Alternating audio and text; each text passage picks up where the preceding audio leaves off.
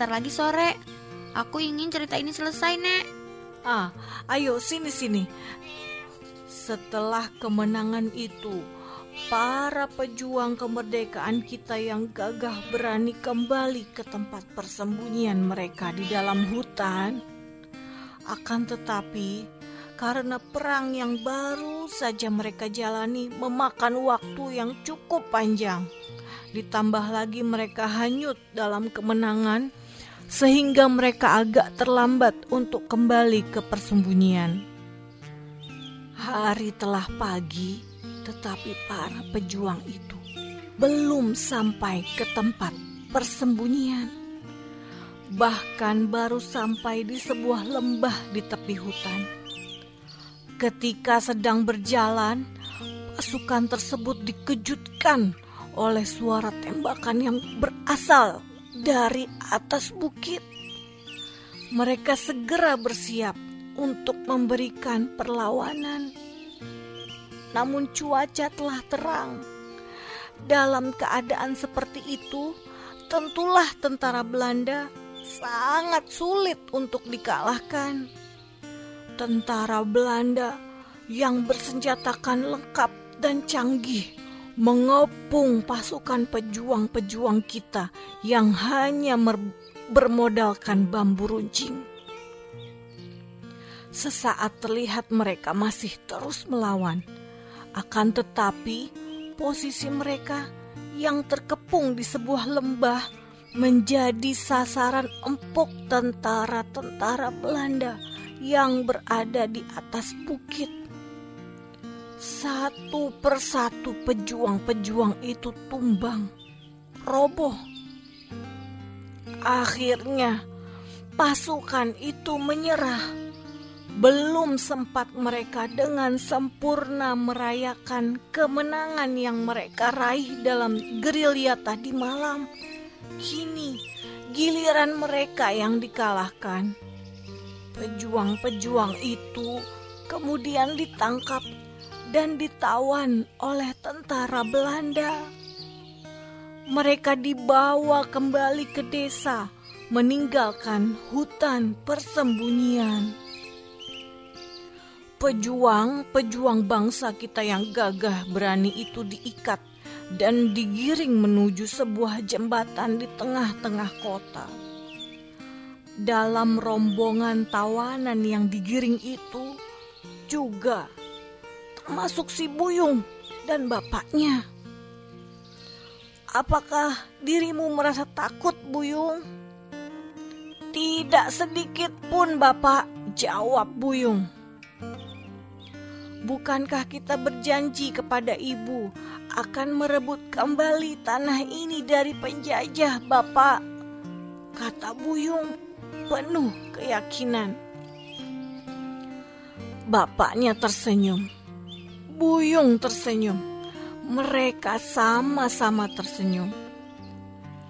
Dalam perjalanan kembali ke desa, sebagai tahanan dan tawanan tentara Belanda tersebut, mereka bernyanyi-nyanyi seolah-olah mereka sedang berada di hutan persembunyian.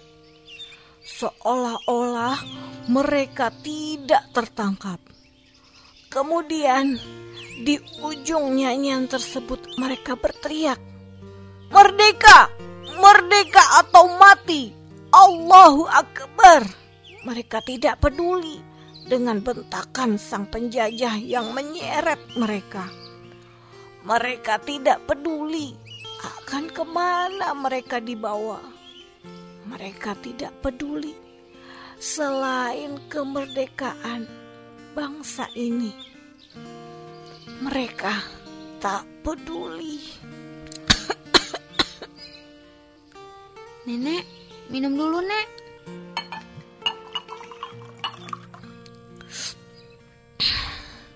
Ya, pasukan si Buyung yang tertangkap itu dibawa ke sebuah jembatan. Lalu mereka dijejer berbaris di atasnya. Jembatan yang dibangun memakai tenaga rakyat tenaga keringat bangsa kita yang dipaksa. Mengapa di atas jembatan, Nek? Karena jembatan itulah tempatnya. Tempat apa, Nek? Tempat semua pejuang-pejuang yang tertangkap itu akan dihabisi. Apa? Orang-orang desa pun berdatangan karena mendengar berita penangkapan itu. Ibu-ibu berduyun-duyun datang ke jembatan tersebut. Mereka menyaksikan suami mereka dan anak-anak mereka berdiri pasrah di atas jembatan.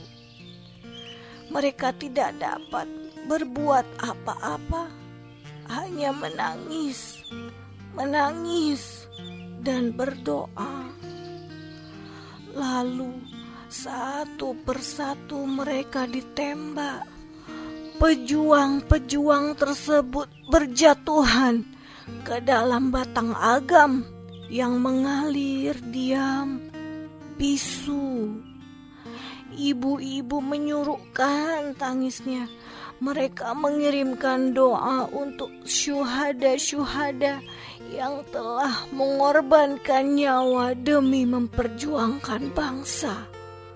Ibu-ibu itu tidak menjerit, tidak pula melambaikan tangan. Namun mereka telah mengikhlaskan kepergian. Mereka telah melahirkan putra-putra terbaik bagi bangsanya. Putra-putra yang rela menyabung nyawa demi kemerdekaan. Meskipun gagal, mereka telah berjuang. Oleh karena itu, nama jembatan tersebut diberi nama Jembatan Ratapan Ibu. Sebuah perjuangan, sebuah keikhlasan, sebuah perlawanan yang tidak hanya dilakukan oleh para pejuang laki-laki, akan tetapi juga ibu-ibu yang berjuang melepas anak-anaknya pergi. Lalu bagaimana selanjutnya, Nek? Dekat jembatan itu kemudian dibangun sebuah patung seorang ibu yang sedang menunjuk ke arah batang agam, yang seolah-olah mau mengatakan bahwa disinilah mereka rela merelakan semuanya, mengorbankan semuanya, merasakan derita yang sesungguhnya, kehilangan anak, kehilangan suami, dan semua yang hanyut dalam alir batang agam. Oh ya, Nek, apa nama patung itu, Nek? Patung Ratapan Ibu. Ibu-ibu itu sesungguhnya juga pahlawan. Perjuangan mereka diabadikan dalam tubuh patung itu sebagai tokoh, sebagai bukti bahwa mereka juga bagian dari perjuangan tersebut. Meskipun nama mereka tidak tercatat, mereka telah memberi jasa untuk negeri ini. Si Buyung dan bapaknya, pejuang-pejuang lain yang hanyut di batang agam, tokoh ibu yang berdiri tegap di dekat jembatan Ratapan Ibu, semua menjadi lambang dari perjuangan bangsa kita dalam merebut kemerdekaan.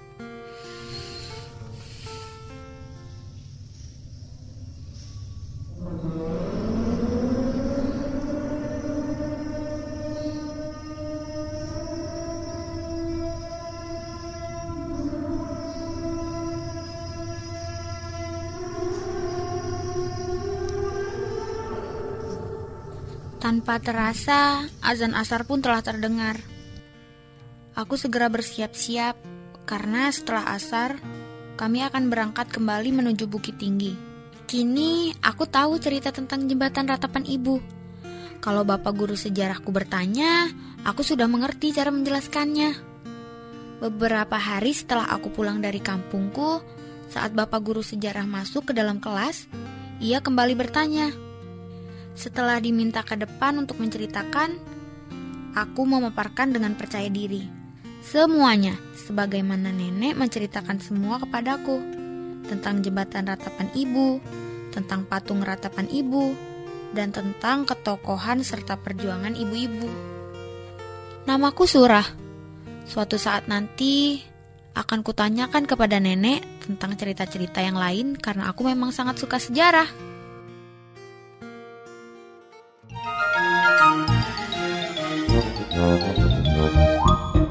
Nah, adik-adik, bagaimana menurut kalian tentang kisah Surah dari Bukit Tinggi tadi? Seru sekali, bukan? Perjuangan yang telah direbut pahlawan bangsa dari penjajah harus kita pertahankan. Patung dan jembatan yang menjadi sejarah dan saksi bisu perjuangan pahlawan bangsa akan menjadi pengingat kita atas perjuangan para pahlawan. Nah, sahabat edukasi, ingin tahu lebih lengkap kisah-kisah yang ada di Nusantara?